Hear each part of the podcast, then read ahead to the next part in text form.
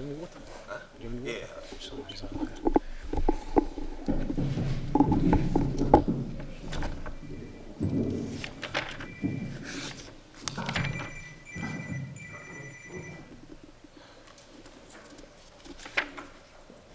Yeah.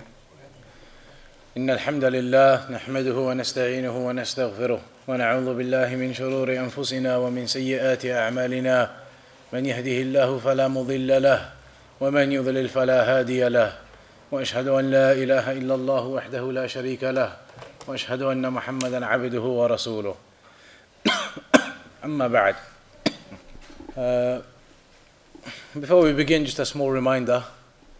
It's mentioned in the famous hadith of Jibreel. The hadith of Jibreel, where Jibreel alayhi salam, he came to the Prophet sallallahu alayhi wasallam in the form of a person. And that's what the norm is. Normally, the angels, Jibreel alayhi salam, when he used to come to the Prophet sallallahu alayhi wasallam, he used to come to him in the form of a man. And he used to come in the form of the most beautiful and the best of men. So in that hadith of Jibreel, the famous hadith, Jibreel came to the Prophet Muhammad sallallahu alaihi wasallam in the form of a man, and he was very, wearing extremely white clothes and extremely dark hair. And he came and he sat with the Prophet sallallahu alaihi wasallam. حتى جلس إلى النبي صلى الله عليه وسلم فأسند ركبتيه إلى ركبتيه ووضع كفيه على فخذيه. It's mentioned in the hadith that Jibreel he came into the gathering where the companions were sat with the Prophet sallallahu alaihi wasallam, and he came and he sat right next to the Prophet sallallahu alaihi wasallam, and his knees were right next to the knees of the Prophet sallallahu alaihi wasallam, and he sat and then he put his hands upon his own thighs.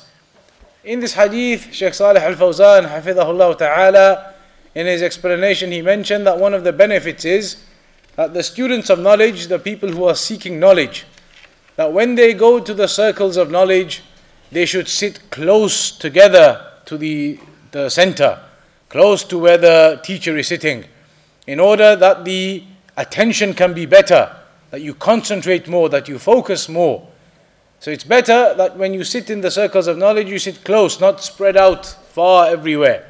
It's better that you come close to the teacher, and that is from the benefits of the hadith of Jibreel that's mentioned that the person who is seeking knowledge should sit close to the one he is seeking that knowledge from because it makes it easier to hear, it makes it easier to concentrate, easier to focus. So that is something good that you should do when attending the circles of knowledge that you sit close to the one delivering the lecture. So we began last time with Bab al-Wudu, the chapter of wudu. Uh, we mentioned the hadith of Abu Hurairah where the Prophet ﷺ said, لولا أن أشق على أمتي لأمرتهم بالسواك مع كل وضوء where the Prophet ﷺ said that was it not for the fact that I feared burdening my people then I would have made the siwak obligatory with every wudu then that indicated the virtue of siwak that using the siwak it is something which is mustahab something which is a sunnah that it should be done and it can be done in different times and different places. And it can be done whenever. Whenever an individual feels that there is some bad taste in his mouth or a bad smell in his mouth, then it's from the cleanliness of a Muslim that he can use the siwak to remove that smell. So that is something which is good to do and it's prescribed in the sunnah. Then there were certain places that were mentioned specifically where a person should use the siwak. For example, at the time of making wudu. So when an individual is making his wudu, he's going to start making his wudu, then he should use the siwak at that stage. Also at the time of the prayer, when an individual stands to pray just before starting the prayer, then he should use the siwak also, it's mentioned. Similarly, before reciting the Quran, for example. So all of these are different times where it's specifically mentioned about using the siwak. But generally speaking, you can use it at any time. So that is one of the sunnah acts of the wudu. One of the sunnah acts of the wudu is to use the siwak.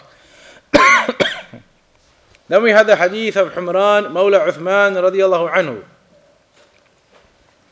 In this hadith, Uthman radiallahu anhu, he called for a bucket of water or some water to be brought to him so that he could show them how the Prophet ﷺ used to make wudu.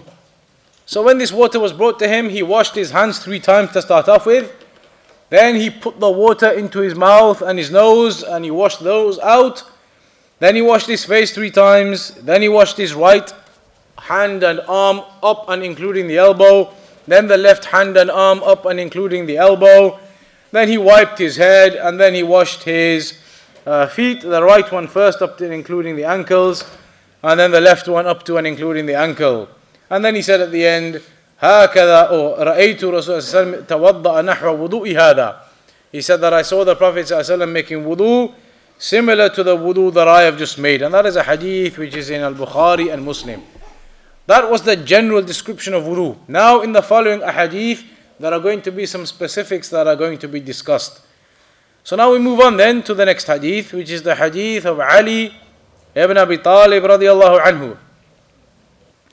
في صفة وضوء النبي صلى الله عليه وسلم قال ومسح برأسه واحدة أخرجه أبو داود وأخرجه النسائي والترمذي بإسناد صحيح بل قال الترمذي إنه أصح شيء في هذا الباب أو في الباب In this hadith of Ali ibn Abi Talib regarding the description of the wudu of the Prophet sallallahu alaihi wasallam regarding the description of how the Prophet sallallahu alaihi wasallam used to make wudu then Ali ibn Abi Talib mentions that the Prophet sallallahu alaihi wasallam used to wipe on his head once مسح برأسه واحدة He wiped upon his head once.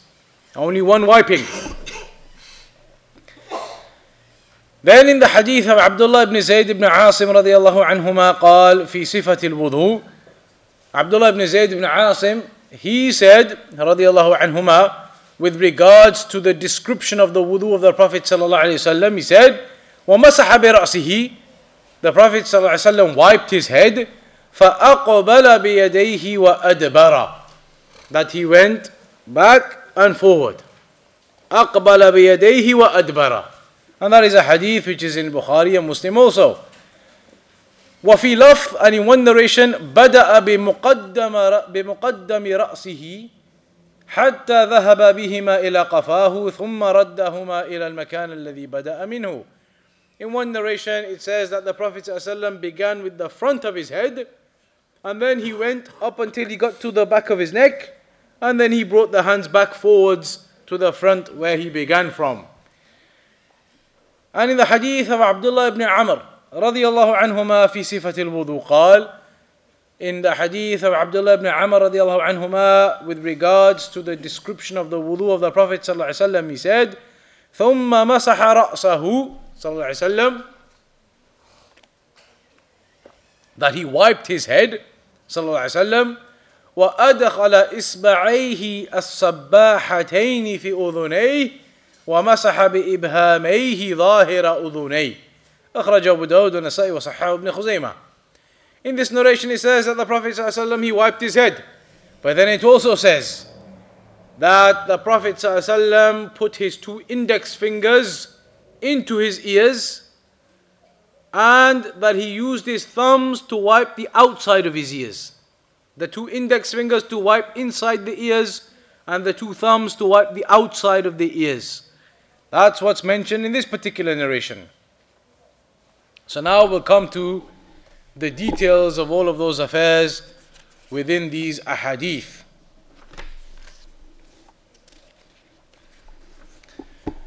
Right, so now in the hadith of Ali ibn Abi Talib, we've now seen the general description of wudu from the last lesson which body parts you wash, which order you wash them in.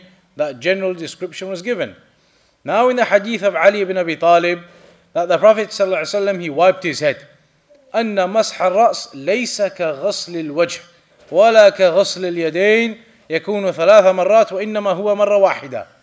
The hadith of Ali ibn Abi Talib radiallahu anhu explains that wiping over the head is not like washing the face.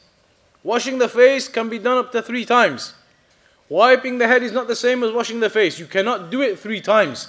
The hadith of Ali ibn Abi Talib explains that wiping over the head can only be done once. The wiping of the head can only be done once. Then the hadith of Abdullah ibn Zayd ibn Asim radiallahu anhuma, it explains how to do that wiping. Because it says that you begin from the front in that wording of it, and then you take it back to the neck, and then you bring it back to the forelock, to the, the uh, forehead, once again. So you start here, take it to the back, and bring it front again. And that's what's mentioned in the other narration of that hadith.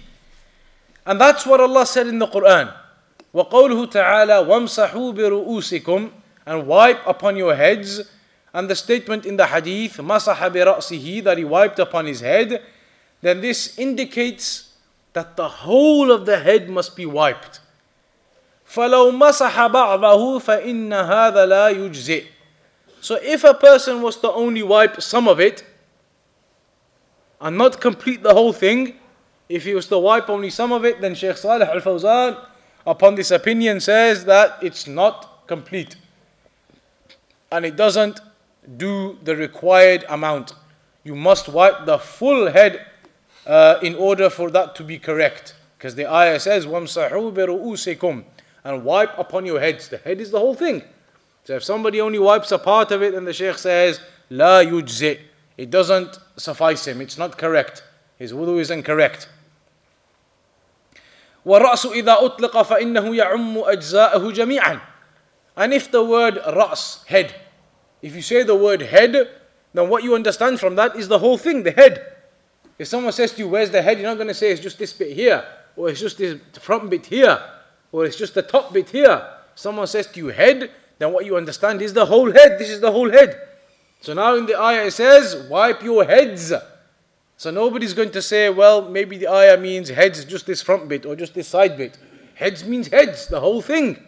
So that's why these evidences are general, which indicate that the whole of the head should be wiped when doing the wiping. Some of the scholars, however, some of the scholars they mentioned that if he was to wipe a part of the head, then it is sufficient. So some of them said if he was to wipe a quarter of his head, a quarter of his head, then that is sufficient. Some of them even said, even without a quarter, as long as he wipes some part of it. As long as he wipes some part of the head is sufficient. Some of the scholars even used to mention one hair or two hairs or three hairs. That as long as you wipe a few hairs, it's sufficient. But the reality the Shaykh says here is, ولكن الصواب أنه لا بد من تعميم الرأس. The correct opinion is not that you only do a quarter or just a few hairs but the correct opinion, Sheikh Salih al Fawzan says, in his opinion, that you should do the whole of the head. That is the correct opinion. He says, لأن الحديث يقول, because the hadith says, بدأ بمقدم رأسه وأمرهما إلى قفاه ثم ردهما إلى المكان الذي بدأ منه. Because the hadith says the Prophet ﷺ began with the front of his head and he wiped all the way to the neck, the back of the neck, and then he brought it all the way back to the front again. That's what one wording of the hadith says. So, based upon that, the scholar said that's what must be obligatory, that you have to do the whole thing. The Prophet, ﷺ, the hadith is clear, this wording. He did the whole thing, took it to the back and brought it to the front. So, based upon that, the Shaykh says this is an evidence which is clear and frank that it's not sufficient just to do a part of the head or a few hairs or a quarter. But the narration of the Prophet ﷺ indicates he would go right to the back of the neck and bring it to the front. So that is what you should do. And as for the statement of some of the scholars who say that a quarter of the head, or a few hairs, or half of the head, or a third of the head, and whatever the opinions may be, these different opinions which indicate that not all of the head must be done, then the Shaykh says they are marjuh. They are not the strongest opinions, they are the weaker opinions. ثم بين حديث عبد الله بن عمرو بن العاص أن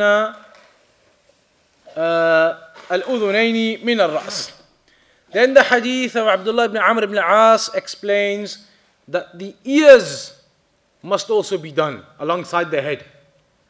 This hadith explains that the ears must be done alongside the head. When you do the wiping, then straight after that the ears must be done too. This is what the hadith of Abdullah ibn Amr ibn al-As indicates. Because in this hadith it says, أدخل إصبعيه الصباحتين that the Prophet ﷺ entered his two index fingers into his ears. وهما الإصبعان المواليان للإبهام the index fingers صباحتين وسميتا بذلك لأنهما يشار بهما عند التسبيح وسميتا بالسبابتين أيضا لأنهما يشار بهما عند الصب The reason why the sababa in Arabic is called the sababa is because that's the finger that you use to do the remembrance of Allah with. And also it's the finger that you use when you're abusing someone and you're cursing someone, you, you point at them with that finger.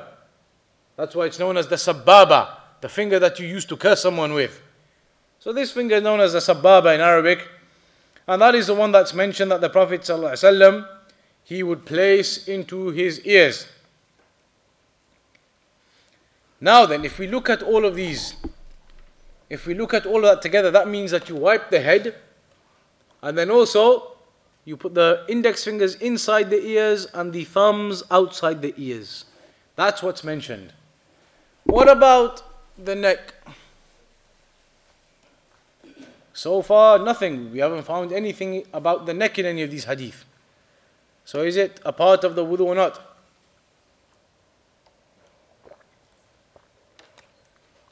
The neck is not mentioned. It's not mentioned in these ahadith that you have to do the neck as well. It's not mentioned. It's not mentioned in these ahadith anything about the neck. I will come to the benefits of the hadith now to summarize all of that. The first one المسألة الأولى أنه يستحب غسل الكفين قبل البداء بالوضوء وهذا من السنن في حق غير القائم من النوم أو من نوم الليل. The first thing that we benefit generally from all these ahadith is that it is mustahab, it is something recommended and liked that a person should start by washing his hands at first. When you start to make the wudu, the first thing you should do is wash your hands. That's what's mentioned in the hadith of Uthman radiallahu anhu, that he washed his hands first. That's something recommended that you do. Except if you wake up from sleeping at night. If you wake up from sleeping at night, then you must wash the hands first. Then it's obligatory. But otherwise, it's a sunnah act. To start by washing the hands at first is a sunnah act otherwise. These are hadith that we've been mentioning. Uh, in fact, there's going to be more coming on the issue yet The specific hadith about waking up from night and washing them, that's going to come in the next section. Then this issue of the hands will become clearer then. So now, from the sunnah acts of the wudu is that a person washes his hands at the beginning. Then دل هذا الحديث على استحباب التثليث في غسل الوجه واليدين والرجلين. The hadith also indicates that it is mustahab and something recommended and liked that you should wash the hands and the face and the feet three times. That's what's mentioned. There's narrations about it that the one who does it three times has the highest level of reward, twice is okay, and once is the minimum. But three times is what is recommended that a person should do when making the wudu to have that complete and proper wudu. المسألة الثالثة دل هذا الحديث على أن مسح الرأس مرة واحدة يبدأها من مقدم رأسه ثم يذهب إلى قفاه ثم يردهما يردهما إلى مقدم رأسه. The hadith also indicates that wiping the head is only to be done once and that you begin from the front and take it to the back and then bring it to the front once again. المسألة الرابعة دل هذا الحديث على أنه يجب مسح الأذنين ظاهرهما وباطنهما وأنهما داخلتان في مسح الرأس. The hadith also indicates that the ears must be cleaned.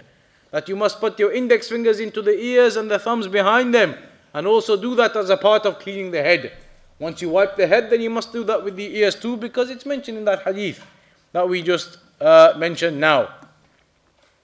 المسألة الخامسة دل هذا الحديث على وجوب الترتيب في الوضوء بأن يبدأ بالوجه ثم اليدين ثم مسح الرأس ثم غسل الرجلين لأن الله تعالى ذكر الوضوء بهذه الصفة The hadith also indicates that one of the requirements in wudu for it to be correct is that you do it in order. That the wudu must be done in order. So what's the first thing that you have to do then? What's the order of the wudu then? We've done it now. So what is the order of the wudu? What's the order of the wudu? What's the first obligatory thing that you must do?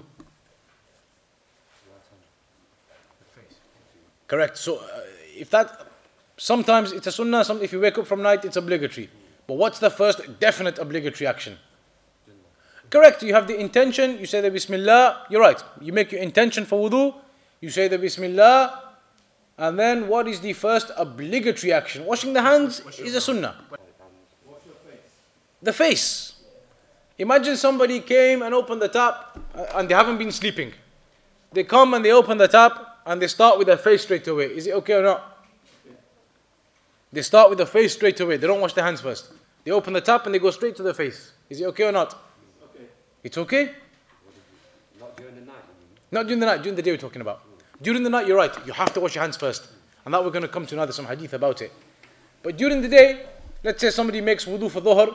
They pray dhuhr. Then afterwards, at asr time, they've been awake. They haven't slept or anything. They want to make wudu for asr. They go to the toilet or the bathroom, the sink. And they open the sink. They, they open the tap. And then they collect the water and they go straight to the mouth. It's permissible. The wudu is still okay. But it's recommended that you should wash your hands. It's sunnah. That you should do your hands first. The sunnah act to do your hands first. And if you've been sleeping, then you must do your hands first.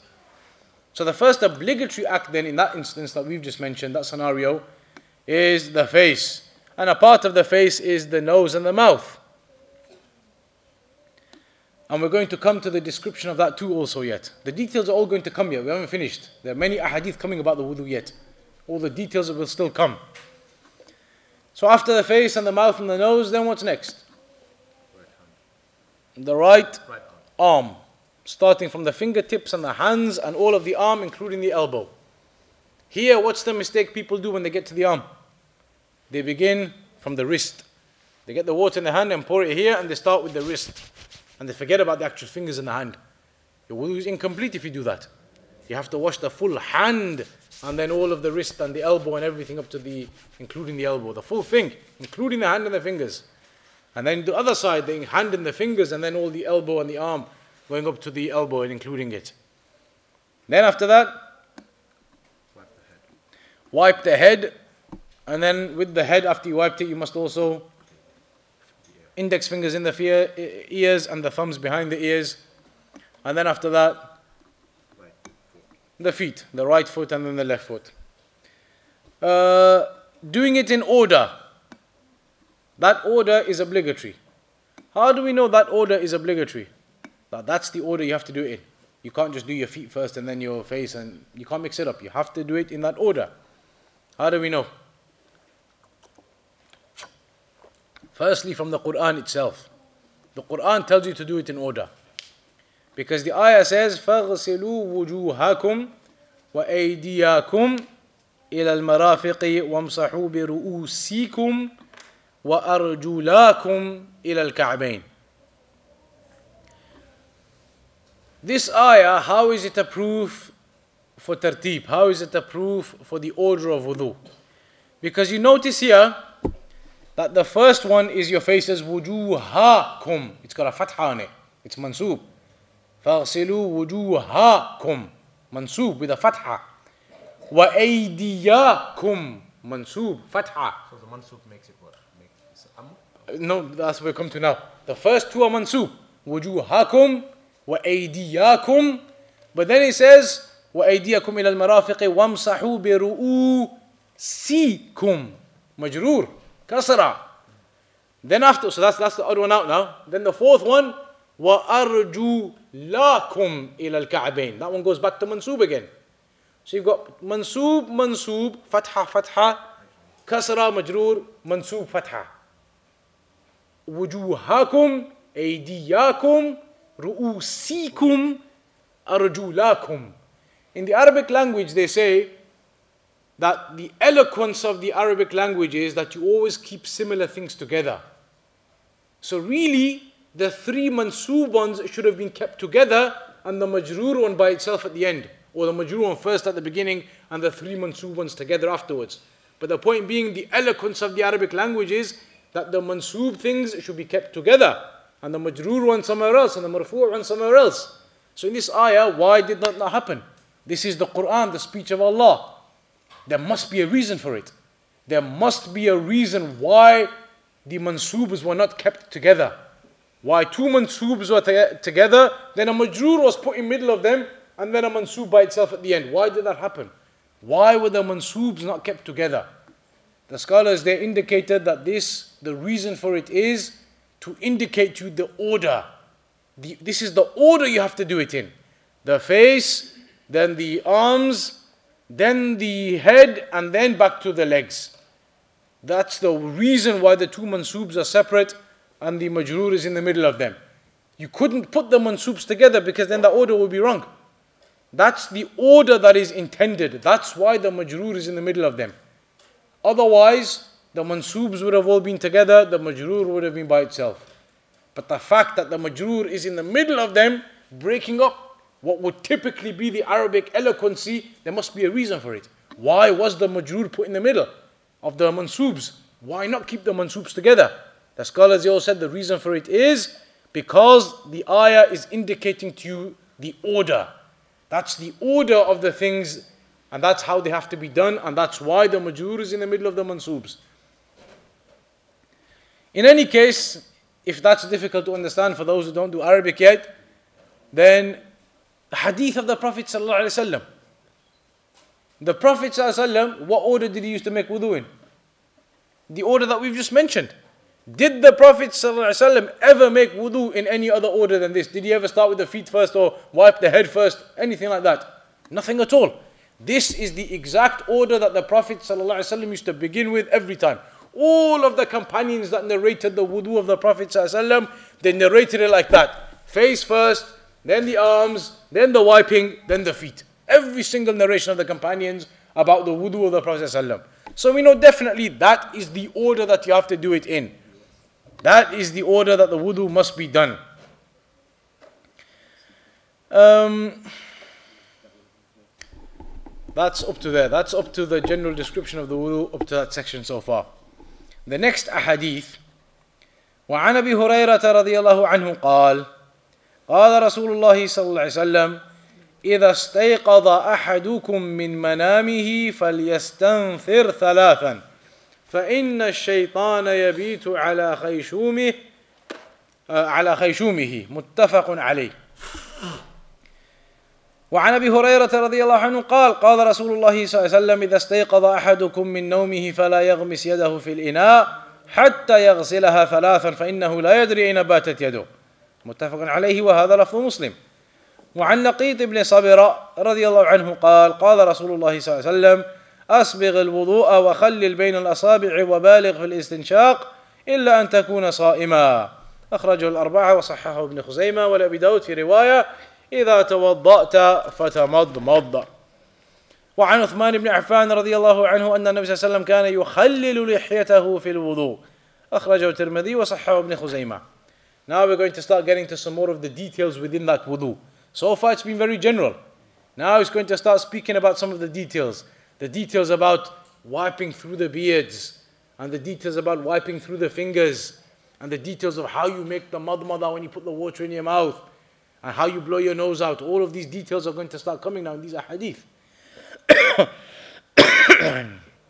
the first hadith says, the hadith of Abu that the Prophet said, if one of you wakes up from sleeping, then you should blow out your nose three times. If you've been asleep and you wake up, then it is something which is uh, from the sunnah of the Prophet ﷺ that you blow your nose out three times.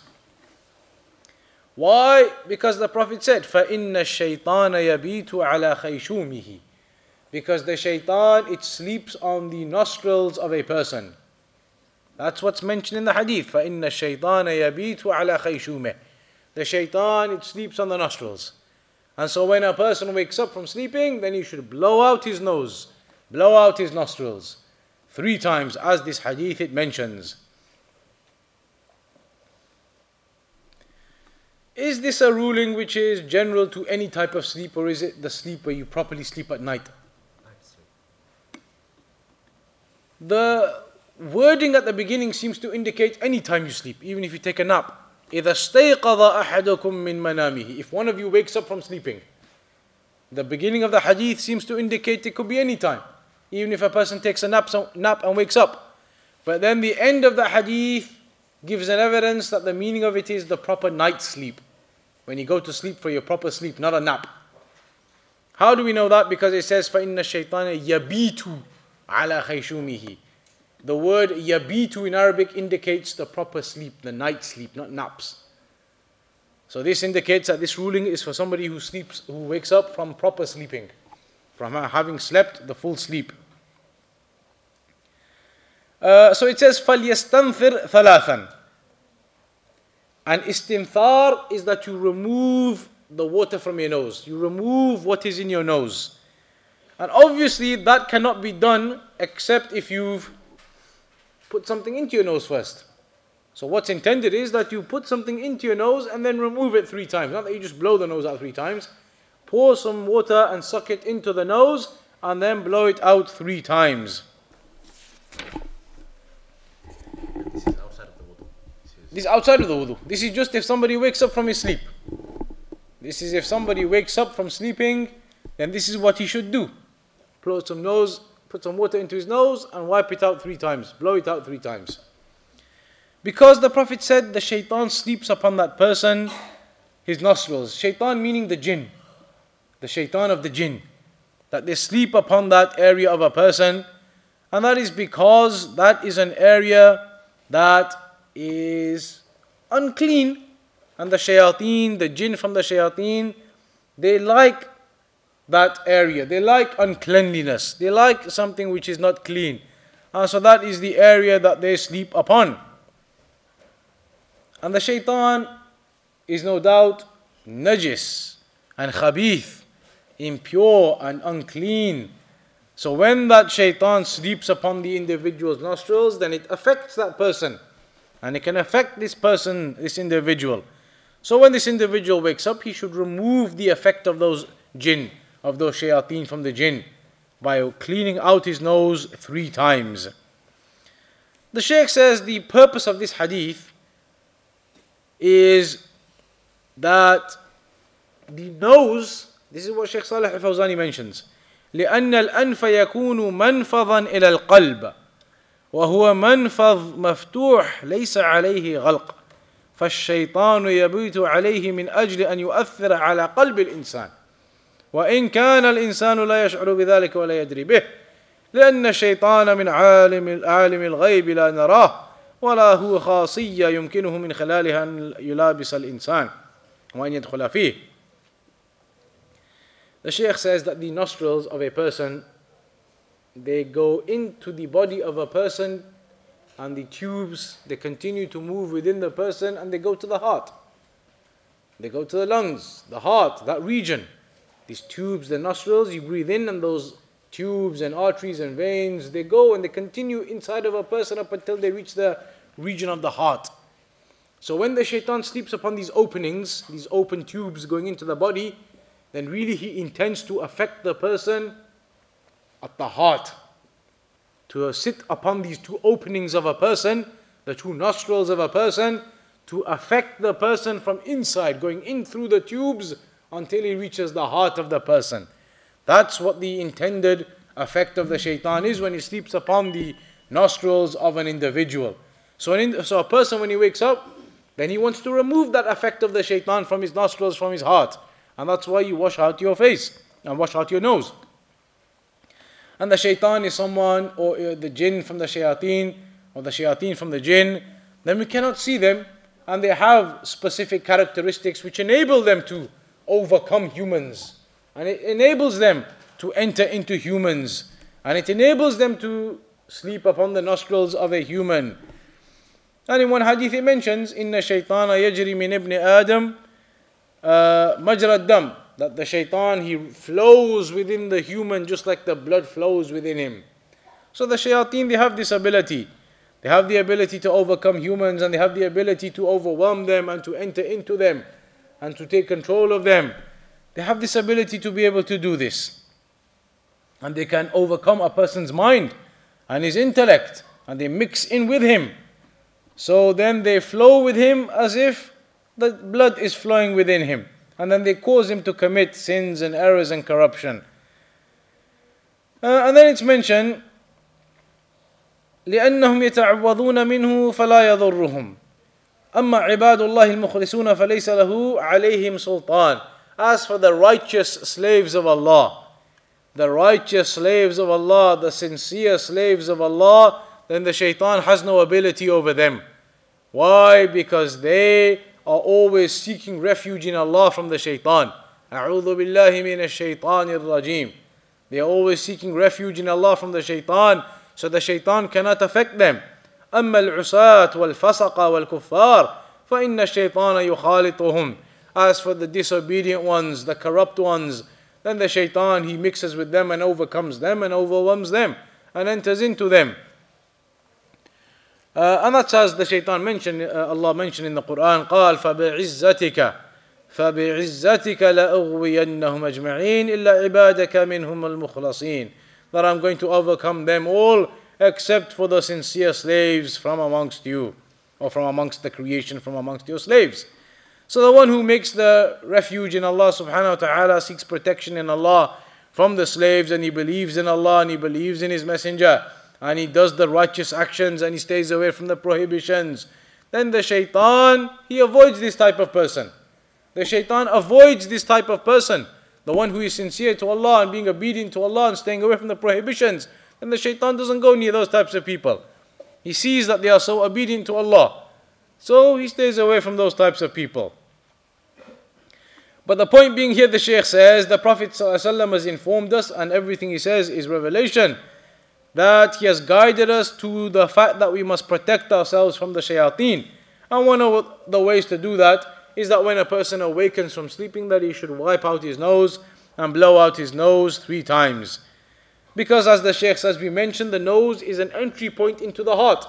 The nostrils, the tubes that go into the body of a person, they are an entry point into the heart. So what do we learn from this then? We learn the fact that blowing out the nose when you wake up three times is something which is legislated. This is something which is proven that you should do. In fact, some of the scholars they even said it's obligatory. Some of the scholars even took the opinion that it's obligatory when you wake up you must blow out your nose three times. Although uh, some of the scholars they considered it to be mustahab. Some of the scholars they considered it to be mustahab only, recommended and liked. And Shaykh Salih Al Fawzan he says, الصحيح أنه واجب Sheikh Salih Al Fawzan, he takes the opinion and he says that he believes it to be obligatory. That when you wake up from sleeping, you should, must, obligatory wipe out your nose three times. He says because the hadith seems to indicate obligation.